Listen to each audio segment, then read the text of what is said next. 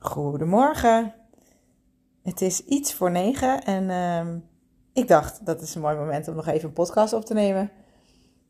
Het uh, onderwerp cirkelde door mijn hoofd en de zin liet me niet los. Ik dacht, hé, hey, um, nou, er volgt straks ook nog een blog, maar uh, ik begin gewoon alvast met de podcast. Um, en dat helpt me dan vast ook weer om straks de woorden te vinden voor nou, het schrijven van de post hierover. Waar ik het vanochtend met je over wil hebben is, door de familie te ontzorgen, help je ze niet. Zo, laat die even binnenkomen. Door de familie te ontzorgen, help je ze niet.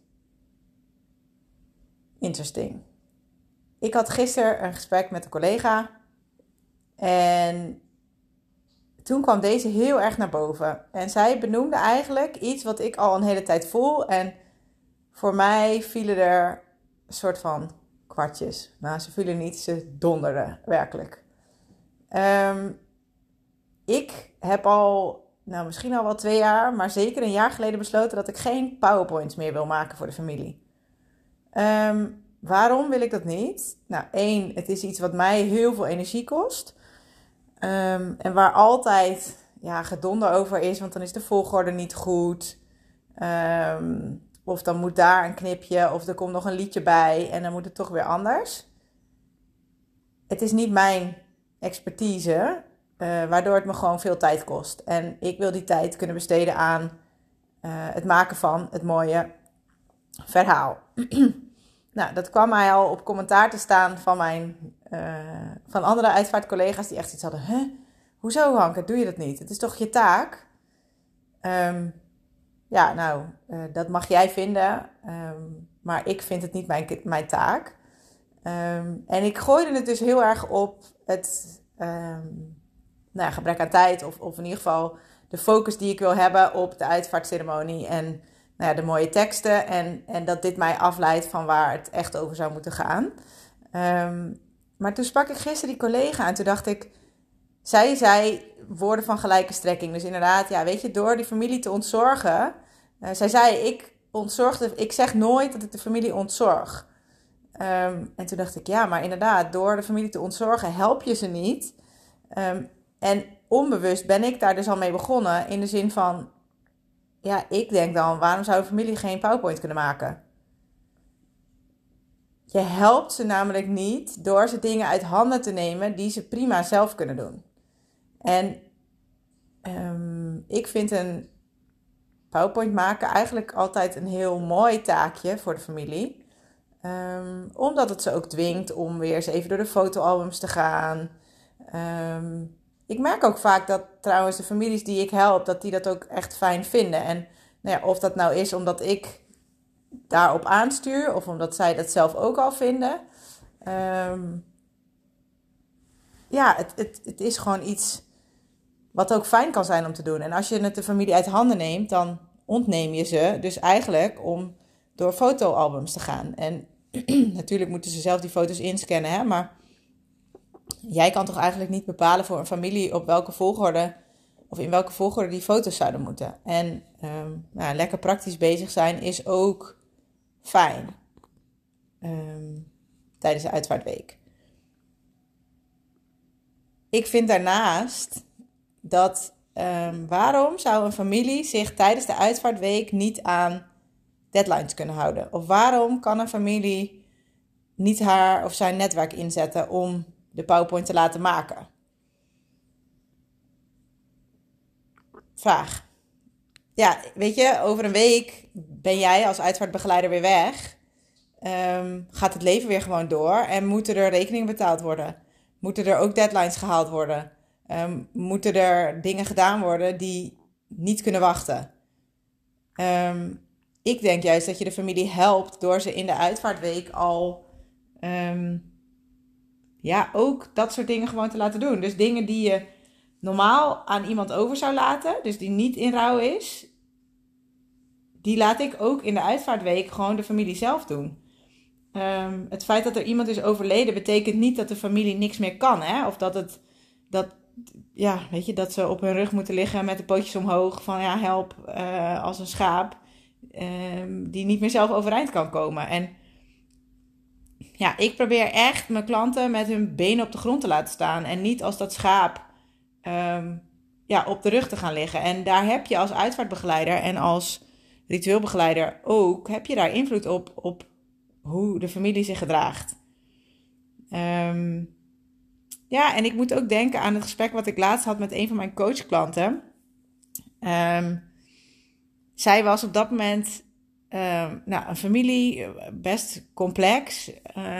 wat je zelf in de praktijk denk ik ook wel vaak tegenkomt. Dat je hebt de opdrachtgever, uh, laten we zeggen dat is de weduwe. En nou ja, een van de kinderen, die is eigenlijk veel meer demanding. Dus die, die ja, pakken eigenlijk de regie. Um, en die verstoren eigenlijk de hele tijd het proces.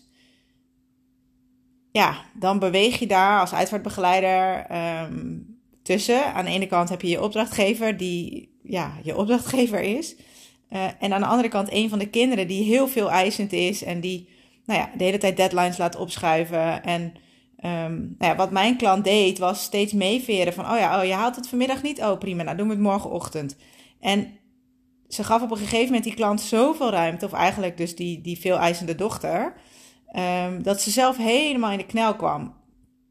Um, en eigenlijk ook niet zo goed meer wist wat ze ja, daarin moest doen. En ja, waar we het later samen over hadden, is wat ze deed onbewust, was dus inderdaad die mevrouw in haar, ja, weet je wel, zo van, oh, je, je vader is overleden, ja, nee, ik beweeg wel mee en uh, nee joh, als je deadline niet kan halen, dan schuiven we hem toch op. En ja, weet je, uiteindelijk wacht die deadline van het crematorium niet. Hè? Dus moet er gewoon 24 uur van tevoren, moet daar de muziek en de powerpoint naartoe. En um, ja, hoe meer ruimte je de familie geeft, ja, hoe, hoe ingewikkelder je het jezelf ook maakt.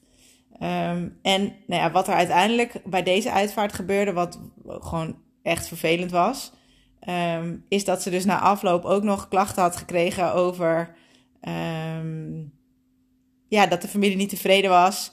Uh, en, en dat er overal iets op aan te merken was. Ja, de les die daaruit kwam was ook heel erg van, ja, weet je, hoe verder jij dus van jezelf afgaat en hoe nou ja, meer je de klant eigenlijk als slachtoffer behandelt. Hè? Dus niet serieus. Eigenlijk neem je je klant niet serieus op het moment dat je zegt: Nee, prima, we schrijven die deadline wel drie keer op. Is oké dat je niet aan de deadline houdt. Nee, ik vind ook en dat is mijn waarheid, hè. Maar als je, ook als je in rouw bent, kan je gewoon aan een deadline houden. Sterker nog, ik denk dat ik je meer help door je gewoon als een gewoon mens te behandelen. Die zich aan deadlines moet houden. Dan dat ik um, ja, eigenlijk je handje vast ga houden en over je rug ga aaien. En, en, en soort van, ja, weet je wat, die, wat de curlingouders doen, hè? Voor hun kinderen alles wegstrijken. Um, ja, wordt de klant daar beter van? Weet je, uiteindelijk komt een week later het leven gewoon weer keihard binnen. Dan is er niemand meer om die weg voor jou uh, uh, schoon te vegen.